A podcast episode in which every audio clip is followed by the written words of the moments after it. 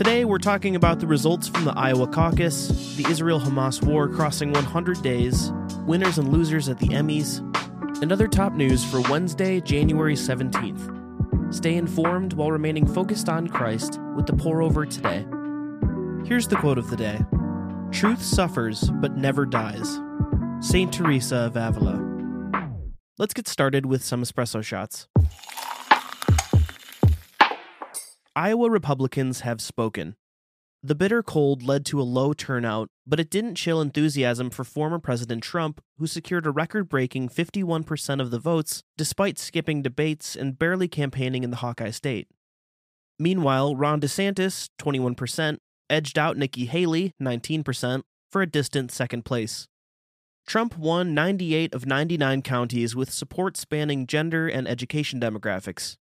His caucusers cited immigration and the economy as top concerns and said their support would be largely unchanged if he's convicted of a crime.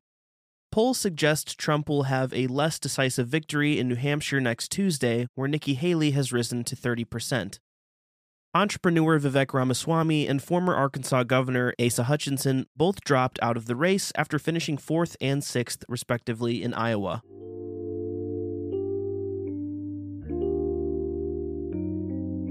We shouldn't allow political outcomes to consume our thoughts or direct our emotions. Government may change, but our mission remains the same love God and love others. Mark 12, verses 29 through 31 say, The most important commandment, answered Jesus, is this Hear, O Israel, the Lord our God, the Lord is one. Love the Lord your God with all your heart, and with all your soul, and with all your mind, and with all your strength. The second is this love your neighbor as yourself. There's no commandment greater than these.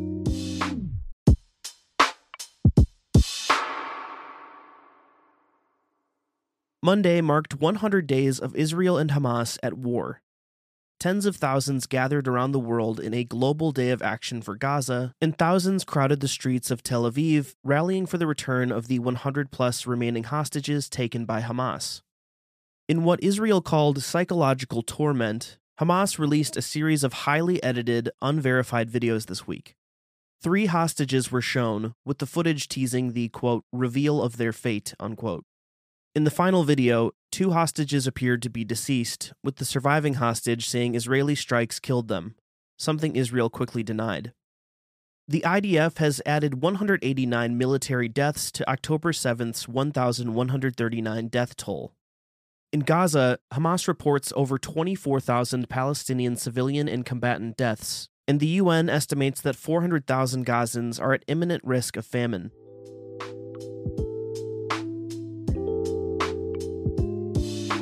Humanitarian aid to the war zone is tightly controlled, but we've partnered with Operation Blessing, whose disaster relief team has been on the ground in Israel, sharing the love of Christ and providing food, shelter, hygiene supplies, and trauma counseling for displaced people.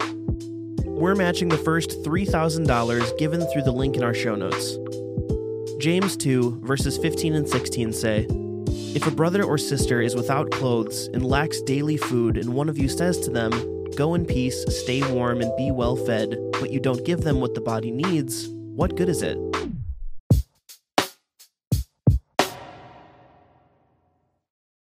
The 75th annual Emmys took place just a tad late, four months due to the writers' actor strike, and yielded three big winners The Bear, Succession, and Beef. FX's The Bear, a show about Italian beef, won six awards, including Best Comedy, and acting nods for three of its stars. HBO's Succession also won six statues, including Best Drama and three acting awards. Finally, Netflix's Beef, a show about road rage, not beef, won five awards, including Best Limited Series.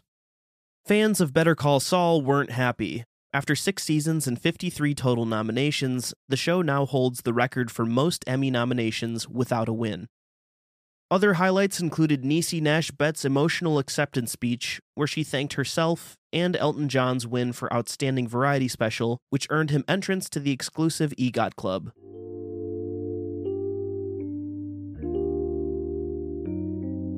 A A celebration like the Emmy Awards is an opportunity for us to remember that whenever we do anything creative, we are mirroring the first creator, the one who made the heavens and the earth. Nehemiah 9 verses 5 and 6 say, Blessed be your glorious name, and may it be exalted above all blessing and praise. You alone are the Lord. You made the heavens, even the highest heavens, and all their starry host, the earth and all that is on it, the seas and all that is in them. You give life to everything, and the multitudes of heaven worship you. Sometimes it feels like money doesn't stretch very far these days. But when you sponsor a child through Compassion International, just $43 per month is crazy powerful. Sponsorship means education, clean water, healthy food, medical care, and most importantly, hope. Through local churches in the area, sponsored children build relationships with Jesus loving adults who can offer the specific support kids need to thrive. Not sure where to start?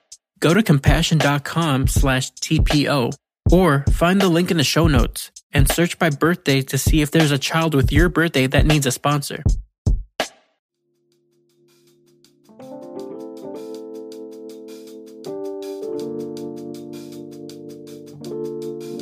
In other brews, here's a rapid round of updates.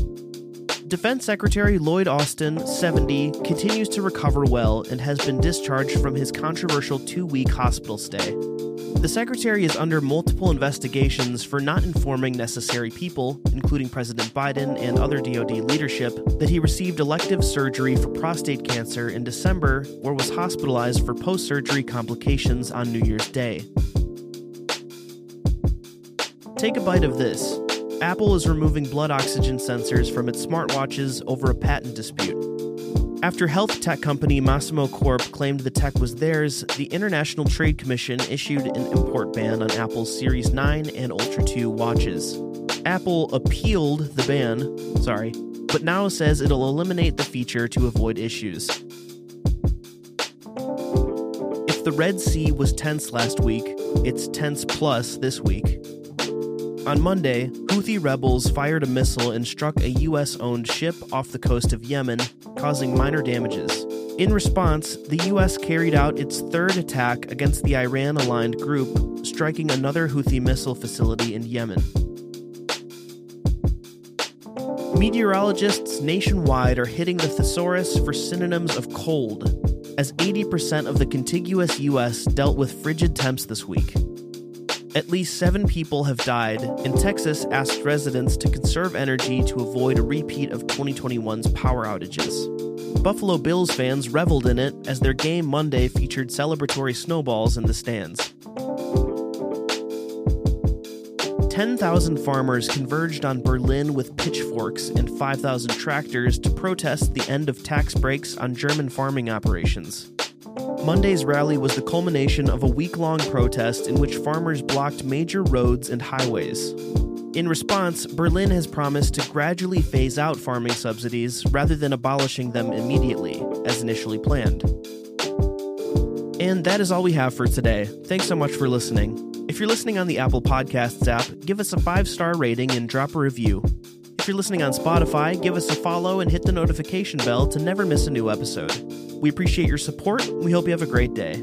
We'll see you on Friday.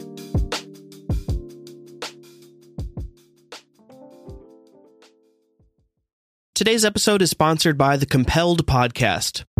What would you do if you came face to face with a murderer sent to kill you for being a Christian? For Virginia Prodan, that question isn't hypothetical. Virginia was a small, petite attorney defending Christians in court in communist Romania, and she was really good. So good, in fact, she caught the attention of the communist regime. One day, a tall, muscular man walked into her office, closed the door, and pulled out a gun. He barked, Shut up, sit down, I'm here to kill you. Virginia was face to face with a trained assassin. What happened next would surprise both of them. Listen to Virginia's entire story on the Compelled podcast. Virginia is on episode 31, which is titled He Came to Kill Me. Listen on your podcast app or at compelledpodcast.com. That's C O M P E L L E D podcast.com.